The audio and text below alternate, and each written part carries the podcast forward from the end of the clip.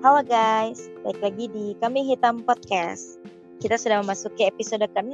Wuhu. Pusing cuy mikirinnya asik. Pengaruh umur ya, bagaimana nih? ya, udah 25 tahun ke atas. Eh enggak deh, gue baru 25 ya. Di sombong. Oh iya, balik lagi di Kami Hitam Podcast. Masih bersama gue, Ajeng, dan Monte dan Ines. Kita paket lengkap ya bertigaan mulu. iya, baja ya.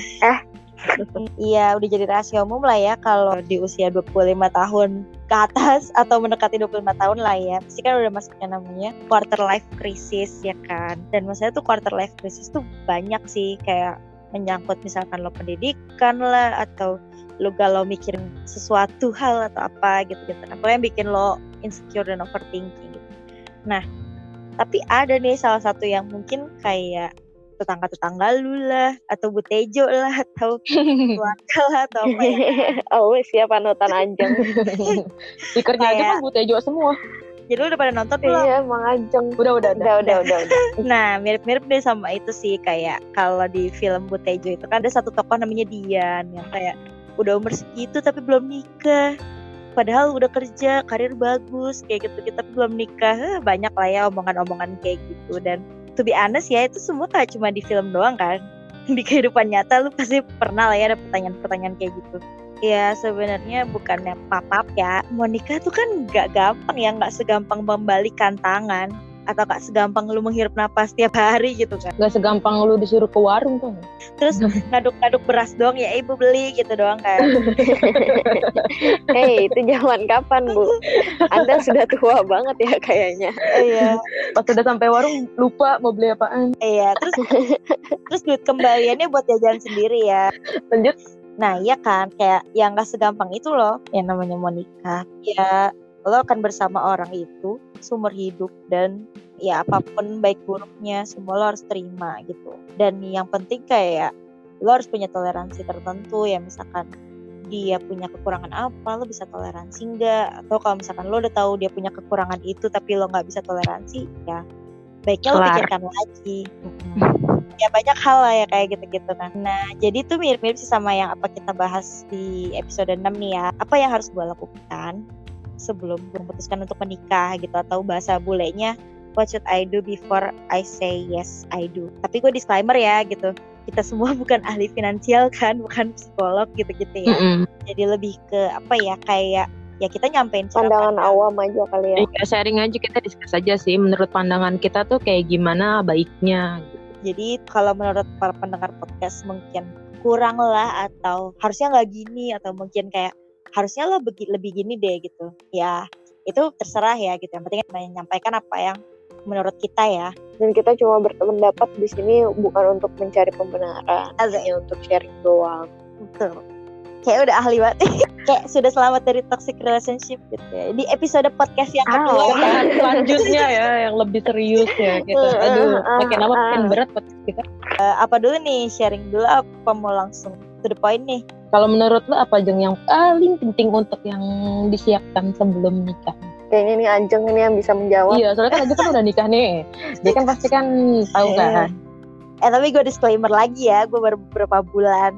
Jadi mungkin ada orang lain yang lebih expert dari gue, feel free to giving advice ya.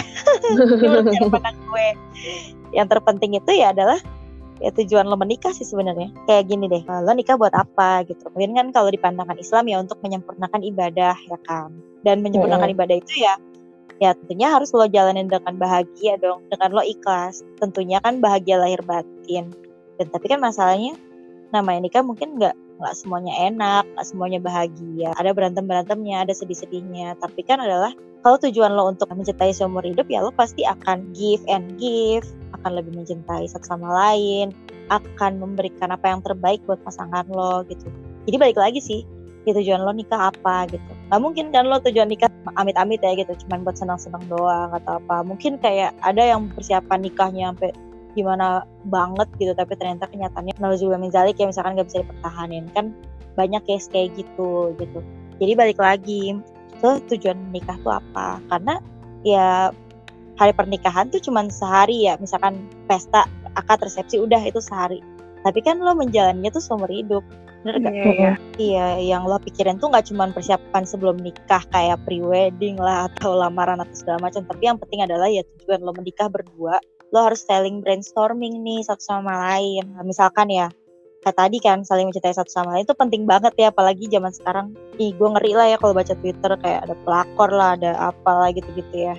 Jangan sampai kita tuh samperin yang kayak gitu-gitu lah, makanya tuh sebisa mungkin kita harus ngebahagiain satu sama lain ya dengan bisa membahagiakan satu sama lain kan berarti kita ada give and give and give gitu jadi gimana caranya ngasih yang terbaik buat pasangan lo terus. Dan kayak gitu kan lo jadi improve ya untuk jadi lebih baik gitu. Eh, misalkan tujuan lo menikah untuk bahagiain anak-anak lo nanti gitu sampai bisa sekolah tinggi. Kayak itu tuh salah satu tujuan gue misalkan ya.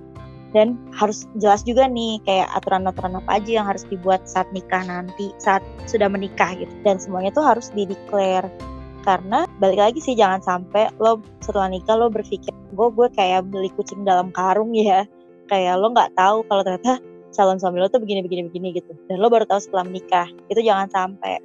Jadi lo harus nge-declare banget kan baik buruknya pasangan baik buruknya lo tuh semua harus dijabarin. Jadi lo tuh bisa satu tujuan satu visi misi bareng. Lo mau ke mana nih nikahnya nanti? Lo mau gimana menjalani pernikahan lo? Simpelnya ya misalkan lo rencana nikah terus lo mau tinggal di mana? Tinggal dengan orang tua?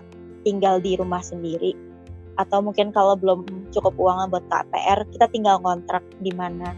Atau kalau misalkan memang nanti ternyata udah punya anak dan kita masih kerja misalkan gue udah nikah terus sambil kerja nanti anaknya mau gimana? Mau diurus sendiri kah? Atau di mertua kah? Atau di eh, nyokap gue? Kayak gitu-gitu tuh semua terus diomongin. mesti harus diomongin banget gitu kan.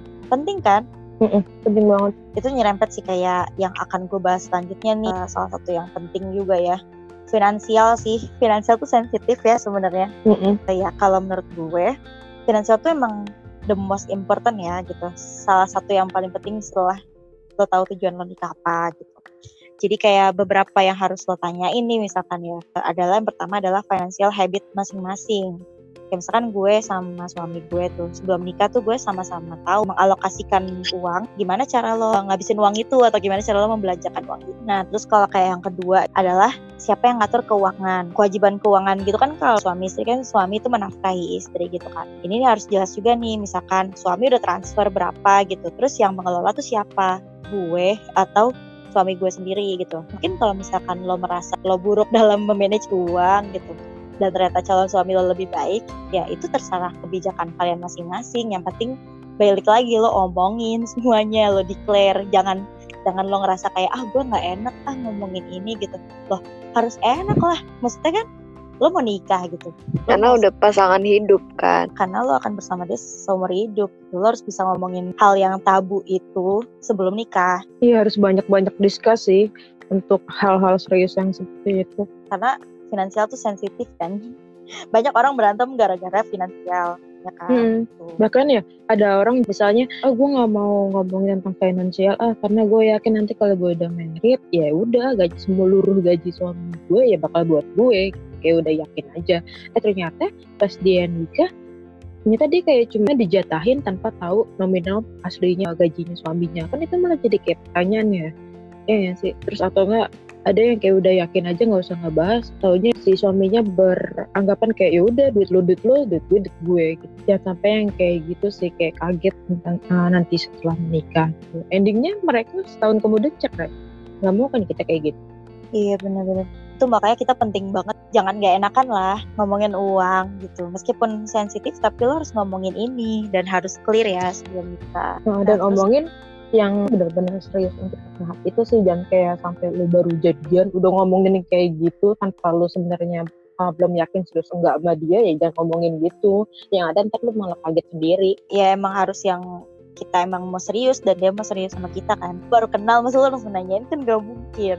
iya maksudnya ya bertahap aja Mm-mm. Slow but sure ya, tapi jangan lupa ditanyain hal selanjutnya tuh kalau finansial itu adalah eh, gimana mengatur penghasilan untuk alokasi ke keluarga besar. Kalau di case gue, eh, gue masih punya tanggungan ya, gue ada tanggungan keluarga gue, orang tua dan adik gue juga. Nah, sebelum gue menikah tuh gue bilang sama suami gue bahwa, eh sama calon suami gue pada waktu itu karena nanti untuk gaji bulanan aku ya untuk ini gitu, maksudnya banyakkan prioritas untuk itu. Lalu juga untuk tabungan akan tetap nabung ke situ. Mungkin gue nggak banyak bantu untuk di rumah. Gue dengan declare itu dan alhamdulillah ya calon suami gue tuh menerima kayak oke okay, untuk uh, masalah itu ya udah uang kamu urusan kamu gitu gaji kamu ya gaji kamu. Tapi uh, uang aku ya buat bareng-bareng. Menurut dia begitu. Jadi kayak penting banget sih untuk ngedeclare tanggungan sendiri. Karena jangan sampai gini misalkan oh, sebenarnya tanggungan lo banyak tapi calon suami lo tuh nggak tahu. Jadi calon suami lo tuh cuma tahu kok uang lo udah habis aja kok uang kamu udah habis. Terkesan boros ya? iya padahal yeah. sebenarnya lo punya tanggungan ya kan? Itu penting banget. Ya nggak kayaknya ini juga berpengalaman. Iya iya. Ini sekarang langsung kepikiran gitu kan terbuka langsung kan. Ya abis ini langsung di ini nih. Diomongin nih langsung nih. Gimana nih? Itu ya. Terus nih uh, adalah sesuatu hal yang tidak kalah penting nih. Pasangan lo dan lo harus sama-sama ngedeclare punya utang dan aset apa mulai dari misalkan kartu kredit lah atau cicilan yang lain misalkan cicilan rumah atau barang konsumsi lain atau mungkin kayak dia punya aset saham lah atau apa gitu semua tuh harus dideklar supaya nggak shock ke depannya ya jangan sampai ketika lo udah nikah gitu terus lo baru tahu ternyata Hah, ternyata dia punya banyak pinjol ya. Tangannya banyak. iya. Tiba-tiba SMS pinjolnya udah penuh banget kan. Pinjol. pinjol. itu ngeri banget tau yang Iya, itu sering pinjol. banget.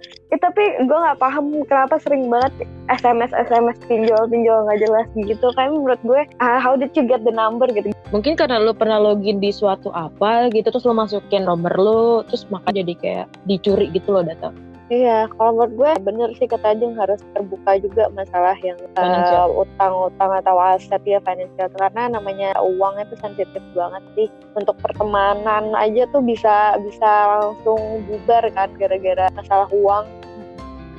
Bener banget. Apalagi nggak mungkin kan, iya makanya untuk meminimalisir sama pasangan hidup sih ya emang harus banyak-banyak komunikasi. Uh, ya tadi ya, karena kan kita nggak pengen ke depannya tau-tau shock atau tuh sorry datengin debt collector lah atau pinjaman online. Serem banget anjir. Horor. Horor sih. Itu tuh bisa jadi bahan berantem kan. Padahal kan balik lagi tujuan lo nikah buat bahagia kan. Jangan sampai hal hal-hal kehidupan yang lebih baik. Uh-uh. Iya, jangan sampai hal, hal kayak gitu bisa merusak kalian gitu kan. Asik gay banget ya gue. Selanjutnya itu adalah berbagi tujuan finansial masing-masing. Uh, kenapa sih tujuan finansial itu penting? Ya baik lagi tadi ke alokasi penghasilan masing-masing. Jangan sampai tahu-tahu lo dibilang boros, lo dicap apa gitu padahal sebenarnya ya lo ngumpulin itu lo nabung, lo punya tujuan mau investasi atau apa. Jadi sebenarnya semua harus dideklar sih.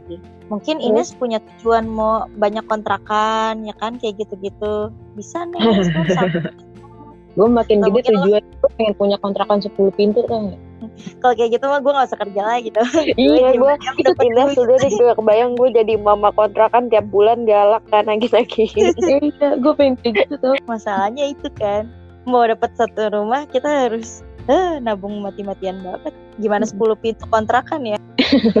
Terus? Gila cita-cita banget ya. Nah terus nih yang terakhir nih uh, harus ada kesepakatan soal kewajiban keuangan.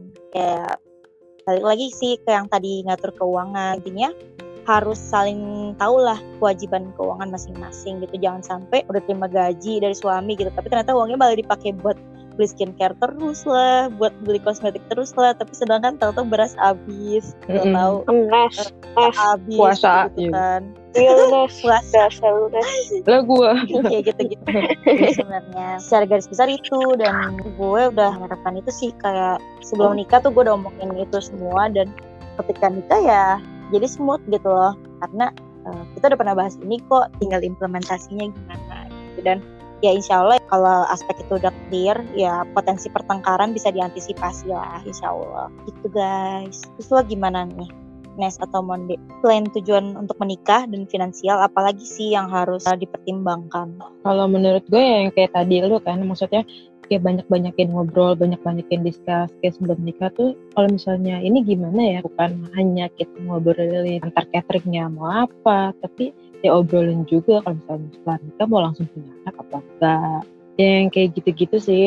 Terus yang paling penting juga tentang pola pikirnya dia sih kayak tentang dia juga anak mami apa enggak. Maksudnya kayak misalnya dari pacaran aja udah emaknya udah ikutan kayak misalnya kita ada masalah terus emaknya udah ikutan ya itu bukan jadi masalah ya. Maksudnya bukan orang tua nggak boleh ikutan tapi kalau misalnya dari harus sepele misalnya kayak kita nggak ada kabar terus dia sampai lapor ke nyokapnya gitu kan malah jadi kayak ilfil ya nggak sih? Maksud gue Iya benar-benar. uh, urusan kita berdua ya udah urusan kita berdua aja gitu nah nih gue mau cerita ya sedikit ya nih twitter gue rame nih dua hari nih gara-gara gue ngomong ini nih Ada salah tweet nih Jang sekarang. Jadi kan waktu itu kan ada yang nge-tweet gini, si Raffi Ahmad itu kalau misalnya ada masalah sama si Nagita, dia akan cerita ke mertuanya.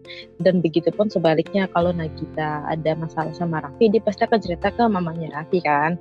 Nah, terus gue balas gini, enggak sih harusnya masalah berdua itu yang harus tahu ya pasangan itu sendiri aja, nggak boleh yang lain yang tahu. Gitu karena ya emang kondisinya menikah kan ya ya udah selesaiin berdua. Ibaratnya kayak mau berantem juga ya udah berdua aja. Yang tahu gitu nggak usah orang lain tahu either itu orang tua atau teman sendiri. Mertua. kayak gitu. Terus ada yang balas gini e, kalau misalnya nanti dipendem sendiri ntar malah jadi gila dong. Kayak gitu ngerti kan maksudnya? Kayak dipendem sendiri kan nggak bisa cerita ke siapa-siapa nggak bisa cerita ke orang tua. Nah terus lah ya kan lu punya pasangan. Lo kan bisa obrolin berdua? Ya nggak sih? Kan balik lagi kan waktu pas pacaran ya lu gimana komunikasi lu sama dia? Iya kan, gimana lu cara menyelesaikan masalah lu berdua waktu pas pacaran. Ya gunakan metode itu di pernikahan. Emang sih mungkin permasalahannya akan lebih berat nanti di pas di pernikahan. Tapi kan maksud gue uh, problem solving berduanya itu loh, ya itu yang harus dibawa ke pernikahan nanti. Gitu. Bener nggak? Jadi kalau menurut gue bener sih maksudnya kan udah berumah tangga ya udah biarin aja orang tahu ruang tamunya aja dapurnya tuh cuma kita aja yang tahu kayak apa isinya soalnya kalau misalnya orang tua itu campur mungkin orang tua itu pandangannya kan dari pengalaman mereka yang dulu kan sementara pengalaman mereka yang dulu dan sekarang kan pasti ada perubahan dong. Nggak mungkin nggak sama tok kan. Pasti ada perubahan dan penyesuaian lain lagi yang sebenarnya belum tentu orang tua tuh ngerti. Dan apa ya biasanya kalau orang tua tuh lebih memihak ke anaknya Iya. sendiri ya meskipun Mereka nggak akan bisa objektif, pasti bakal subjektif melibatkan perasaan-perasaan mereka. benar-benar Terus apa lagi? Terus ada yang balas komen lagi gini, iya kalau nggak KDRT, kalau KDRT lah kan balik lagi gini, waktu pas pacaran, lo ngelihat nggak dia abusif, ya kan? Lo gimana waktu pas pacaran, lo pas pacaran cuman keliling nyari cilor terenak Jakarta doang gitu atau gimana? Kayak panjang perdebatan Twitter lu ya. iya bahkan Twitter gue dua hari aja jadi ya maksud gue ya dari pacaran gue harus lihat dong dia kasar enggak verbal non verbalnya kayak gitu kalau misalnya emang lu udah ngeliat dia kasar ya ya udah kenapa lu mau dinikahin? Iya kan? Maksud gue gitu loh. Kayak apa ya? Kalau misalkan eh, mungkin ya kalau gua nggak tahu sih kalau kenyataannya yang orang KDRT itu mungkin benar kata lo Nes. Mungkin pas selama pacaran dia cuma nyari cilor doang alias cuma tahu kulitnya doang gitu kan. Tapi kan ya harusnya kalau yang namanya mau nikah lu pikirin matang-matang Mm-mm. tadi lu punya pernah nggak dikasih kekerasan verbal kayak udah dikatain yang jelek lah atau either lo bikin salah terus tangan lo dipukul atau apa kayak gitu pernah nggak gitu dan ya harusnya semua bisa ya tawan lah sebelum nikah harus Iya harus ngeliat itu. Terus kalau misalnya emang nih kayak ya udah bucin banget deh gitu ya udah gue tetap deh mau dinikahin sama orang kayak gitu. Terus akhirnya di KDRT ya ya udah lu jangan cerita ke orang tua atau ke temen, lu hubungin psikolog. Karena itu balik lagi yang tadi gue bilang karena mereka nggak akan bisa objektif, mereka tuh akan subjektif. Kita tuh butuh orang yang netral untuk kayak menyelesaikan masalah itu. Kalau misalnya dibilang kan ke psikolog mahal, tapi menurut gue eh, di aplikasi kayak Halo Dokter, Halo Dok gitu-gitu kayak udah ada psikolog deh dan itu harganya lima belas ribu, dua puluh lima ribu gitu. Tapi gue nggak tahu sih bisa apa enggak di situ. Tapi ya nggak ada salahnya untuk dicoba. iya benar banget Kayak gitu. Terus ada yang komen lagi nih, ya Allah banyak banget. lanjut mas ini kita jadi kayak tanggepin selebriti ya Mon. Nah iya benar benar benar. OTW seleb nih awas Jang. Bentar lagi nggak mau temenan sama lu Jang. iya Buat baikin podcast gitu ya. dulu Iya. Bentar lagi balik tuh Starbucks ya. Enggak, gue masih jiwa popes kok. Hey. Oke lanjut lagi. Terus ada yang komen lagi gini ih kasihan ya mbaknya belum nikah tapi udah saklek. Lah gini. Lah ini nih nih. Gue bilangin mbaknya. Saklek tapi ini prinsip. Emang gue belum nikah tapi gue udah di dalam tahap gue memilih pasangan hidup. Ya, dan gue nggak mau memilih pasangan hidup gue kayak milih buncis mana yang paling bagus yang untuk gue makan hari ini. Ini gue buat seumur hidup. Kesel gue asli dah. Uh, mungkin boleh sekalian dipromosikan twitternya ibu. dan sebenarnya juga bukan yang tadi yang didiskusin saklek juga bukan. Itu biar tahu aja pola pikir itu kayak gimana. Terus kayak sifatnya dia kebiasaannya dia itu kayak gimana kan? Kayak gitu. Tuh kalau misalnya nanti misalnya udah nikah ya masih bisa dikompromikan masih bisa diobrolin baiknya gimana? Gitu. Sih mbak mbak udah saklek. iya anjir gue dibilang saklek. Heran ya ada orang kayak kasihan ya mbaknya belum nikah tapi udah Padahal- saklek anjir. padahal itu demi kebaikan bareng-bareng ya. Iya. Kayak ya harus dipikirin matang-matang. Lanjut Nes. Kayak misalnya kan eh, dulu tuh gue tujuannya pengen nikah itu kan di umur 25 ya. Tapi karena kemarin gue 26 jadi kan pasti jawabannya udah jelas ya. Kenapa jawaban itu Udah jelas. Hehe. Ya, tapi kan balik lagi bukannya gue yang nggak bisa untuk nikah umur 25 ya kan? Ya gue bisa-bisa aja nikah di umur 25 kayak sama si Ono. Tapi kan gue nggak akan bahagia sama dia kayak gitu. Karena gue pun tahu kalau misalnya gue nikah sama dia pasti gue nggak akan bahagia. Mental gue pasti bakal banget dari pacaran aja mental gue down banget gimana ntar gue nikah gue bakal seumur hidup gitu mental gue down sama dia iya gue thank you iya dari pacarannya tuh udah kelihatan ya kalau baik buruknya gimana Mm-mm. mungkin emang baru kulitnya tapi kan bisa kelihatan gitu Nes apa yang terbaik buat lo Oke, sudah.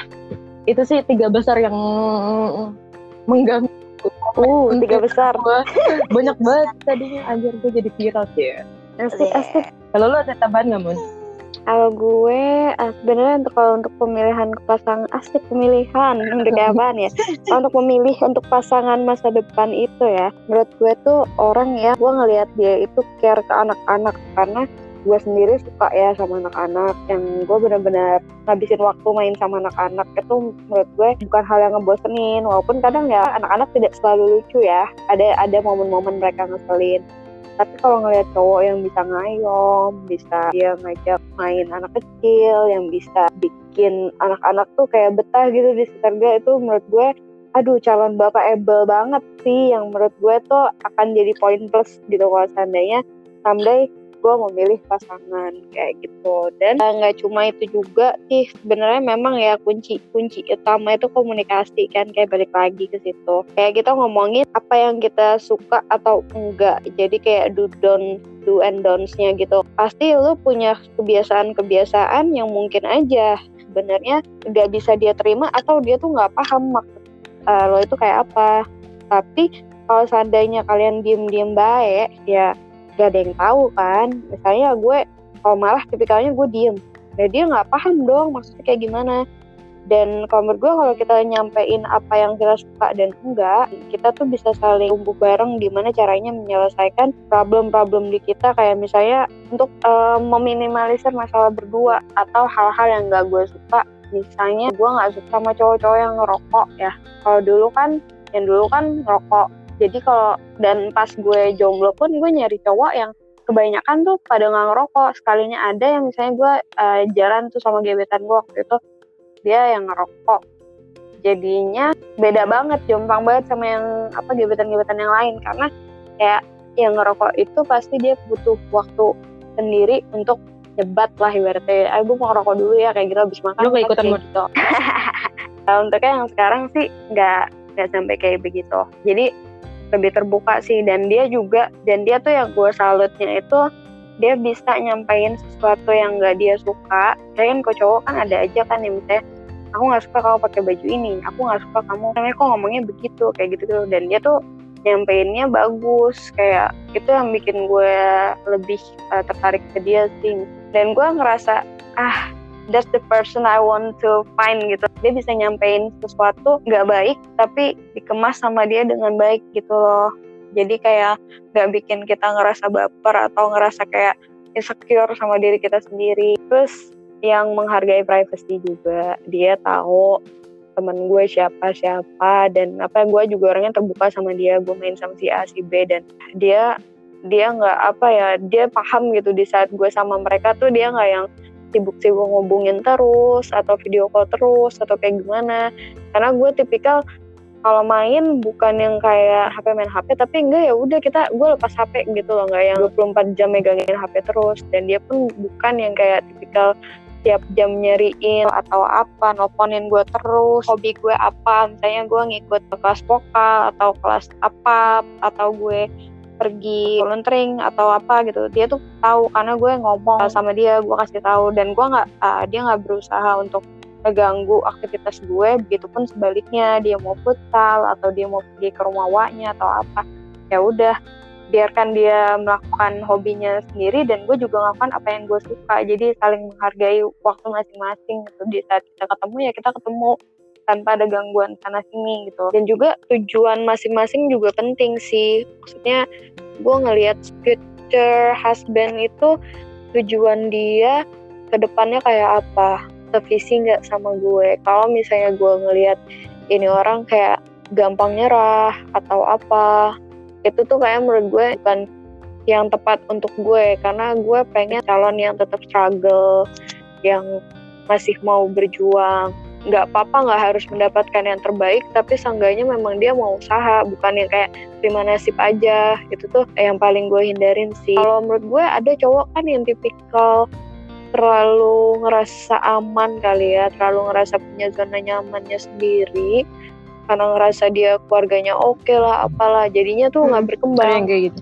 Di situ-situ aja even iya ada ada misal even misalnya dia dapat warisan dari bapaknya dapat uang yang berlebih atau gimana. Tapi kalau dia nggak bisa ngolahnya percuma aja. Benar-benar. itu akan terbuang sia-sia. Uh, jadi harus lihat gimana dia punya tujuannya tujuan hidupnya seperti apa. Dan cara dia merealisasikannya apa tipikal omdo atau yang benar-benar gue nggak berharap yang apa yang diomongin harus banget sesuai sama kenyataan enggak. Tapi misalnya dia bilang dia mau sekalian kerja sambil sekalian ngapain gitu. Itu benar-benar dilakuin walaupun ending-endingnya nggak terpenuhi sepenuhnya tapi seenggaknya dia ngasih lihat gitu. Gue benar-benar ngelakuin apa yang gue omongin kok. Nggak nggak setengah-setengah nggak omdo udah sih kalau menurut gue ya, itu aja. kalau cowok kan omongan itu bener-bener harus dijaga ya. Kalau dari pacaran aja omongan nggak bisa dijaga nggak bisa dibuktiin gimana nanti pas akad cowok itu waktu pas akad dia tidak berjanji ke orang tua ceweknya tapi berjanji ke penciptanya ya kan itu udah kalau ya, ter ya, susah loh maksud gue kalau misalnya dari omongan itu aja nggak bisa dilatih untuk dibuktiin gimana nanti dia janji dengan penciptanya. Ya makanya kalau cowok yang omongannya berubah-berubah nih, misalnya ah gue gak mau pacaran, tapi ternyata punya pacar gitu. Lihat gue tuh kayak apaan sih lu tuh kemarin kayak nggak gini deh. Itu kayak gue langsung no no deh. Langsung skip ya. Mendingan yang kita udah tahu dia ngomong apa gitu ya udah yang pasti pasti aja iya. Jangan jangan omdo gitu. Mm -hmm. kayak capek uh, gak sih kalau dikit-dikit omdo dikit-dikit walaupun omdo walaupun nggak sepenuhnya terbukti omongan dia tapi seenggaknya kita ngelihat ada usaha dia untuk mencapai mm-hmm. itu. Tunes bener banget kan Tunes Ayo berantem lagi di Twitter Mas. Eh tapi balik lagi ke tadi yang anak kecil sih menurut gue kita juga harus diskus juga sih belum nikah tuh kayak kita harus ngobrol ke pasangan kita. Lu gimana sih nanti cara mendidik anak lu? Apakah kalau misalnya dia buat salah lu main gaplok hmm. aja atau kayak misalnya dia gak sengaja bukan pas sengaja sih maksudnya misalnya dia kayak terpaksa harus nyuri terus lo bakal potong tangannya kah atau gimana ya kan? Ada wow. yang kayak gitu. Soalnya Cip tuh bilang kayak gitu. Kan gue shock ya. Ya harus diomongin itu sih. Karena kan kalau uh, dari keluarga gue kan kayak nggak pernah yang namanya jewer, mukul gitu. Pokoknya kayak physically gitu kan kayak nggak pernah ya. Makanya gue pengen nanti kayak kan gue pun kayak kayak gitu. Gitu maksudnya nggak ada okay. untuk membuat anak jerak gitu loh kita harus kayak bener-bener diomongin gitu. Deal-dealannya gimana kalau misalnya anak salah gitu. Pakai cara mendidik anak tuh kayak gitu harus benar-benar bijak ya. Dan gue juga ada cerita nih. Jadi uh, waktu gue di Instagram nemu akun parenting ibu Mahmud gitu ya. Mahmud dari kayaknya Thailand. Dia tuh benar-benar keren gitu deh. Jadi kalau apa untuk mendidik anaknya itu dia DIY semuanya buat sendiri. Dan menurut gue sangat bagus untuk perkembangan anak ya. Gue follow akun itu dan gue cerita ke dia. Gue bilang someday I'll be mom to be like this. Terus and gue shock dia juga follow dong. Kayak ngapain dia follow juga? Tapi kayak menurut gue itu juga proses dari dia untuk dia juga mau belajar untuk jadi yang kayak begitu. Dia mau ikut campur dalam hal yang mendidik anak gitu. Iya sih karena ya itu ya nama namanya berkeluarga sekarang ngurus anak nggak bisa cuma kita sendirian. Belum tentu apa yang kita dapetin di rumah sebelum nikah gitu kan sama dengan apa yang calon suami kita pelajari di rumah ya nggak sih? Hmm. itu tuh hmm. harus di ya harus dilurusin lah. iya karena kan ada perbedaan hmm. culture ya. Iya benar culture itu beda ya apalagi lo udah hidup berapa puluh tahun sama orang tua gitu kan. Pasti ya uh, udah enak. dididiknya gimana udah enaknya gimana terus tahu-tahu lo harus berkeluarga dan punya anak sendiri. Soalnya gini sih kan namanya kita udah hidup dua puluhan tahun ya sama orang tua gitu. Begitu pula dengan pasangan. Dia juga udah hidup uh, dari kecil sama orang tuanya. Itu pasti kan ada perbedaan culture. Nah yang penting itu adalah it's okay to be different gitu. Yang penting gimana caranya lo bisa combine dua culture itu untuk jadi lebih baik ke depannya. Buat gimana ngedidik anak jadi lebih baik ya kan? Eh kalau untuk ini nih menurut lo penting gak sih pembagian kerja di rumah? Penting. Menurut gue menurut gue menurut gue sabar sabar sabar bu. Sabar bu. Enggak saja. Karena menurut gue ya yang harus diterapkan dalam pola pikir cowok sebagai suami adalah dalam membersihkan rumah nggak boleh berpikirnya membantu istri karena rumah itu rumah lu juga terus dalam jagain anak, kedidik anak itu sebenarnya juga bukan kerjaan istri, itu kerjaan lu juga karena itu anak lu, anak lu juga, lu yang berkontribusi itu lo yang jadi dibentuk banget kalau cowok seperti itu. Kan partner. Iya jangan apa apa tuh kayak, ya udah itu kerjaan istri, itu kerjaan istri kayak gitu loh, nggak boleh kayak gitu.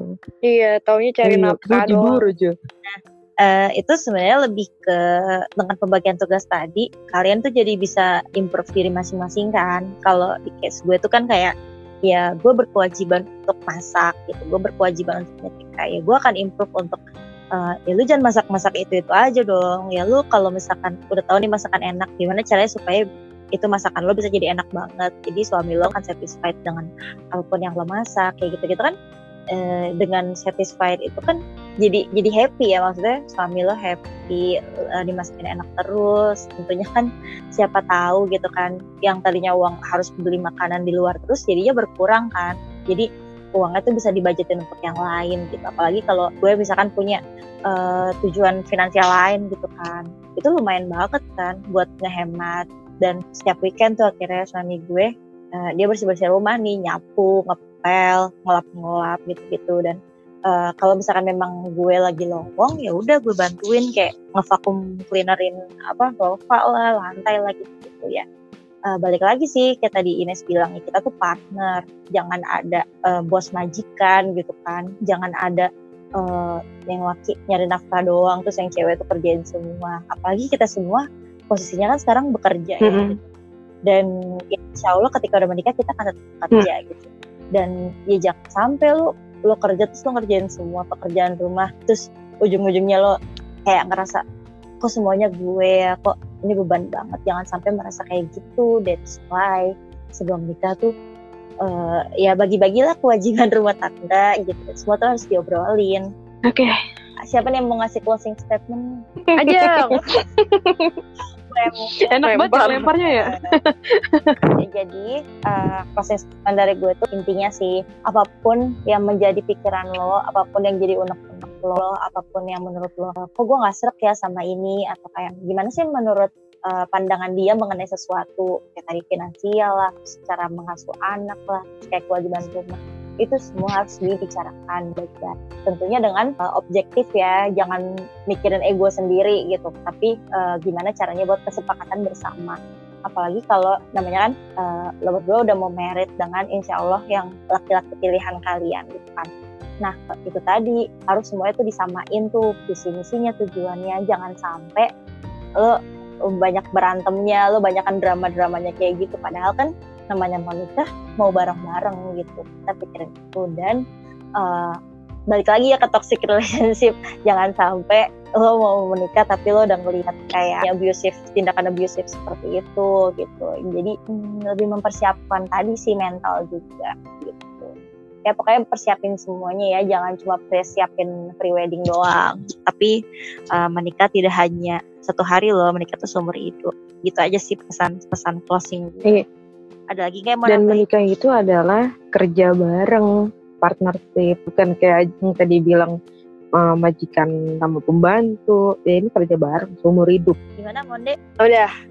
Udah itu aja. sudah panjang ya podcast kita kali ini. Uh, ya udah.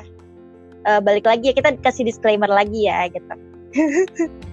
Ini uh, belum tentu saran yang terbaik tapi ya kita hanya valid. menyampaikan ya hmm. belum tentu valid di semua kehidupan ya gitu tapi ini merupakan cara pandang kita masing-masing aja ya. tidak mencari pembenaran kita sudahi podcast kali ini semoga bermanfaat buat kalian yang ngedengerin dan terima kasih Ines Monde sudah nimbrung-nimbrung. Oke, okay, ya. dadah. Sama-sama. Bye, bye. Guys, guys, guys, jangan lupa ya kita ke Twitter Ines, kita serang kita hujat jam. Ntar gue cari aku tuh langsung biar makin rame.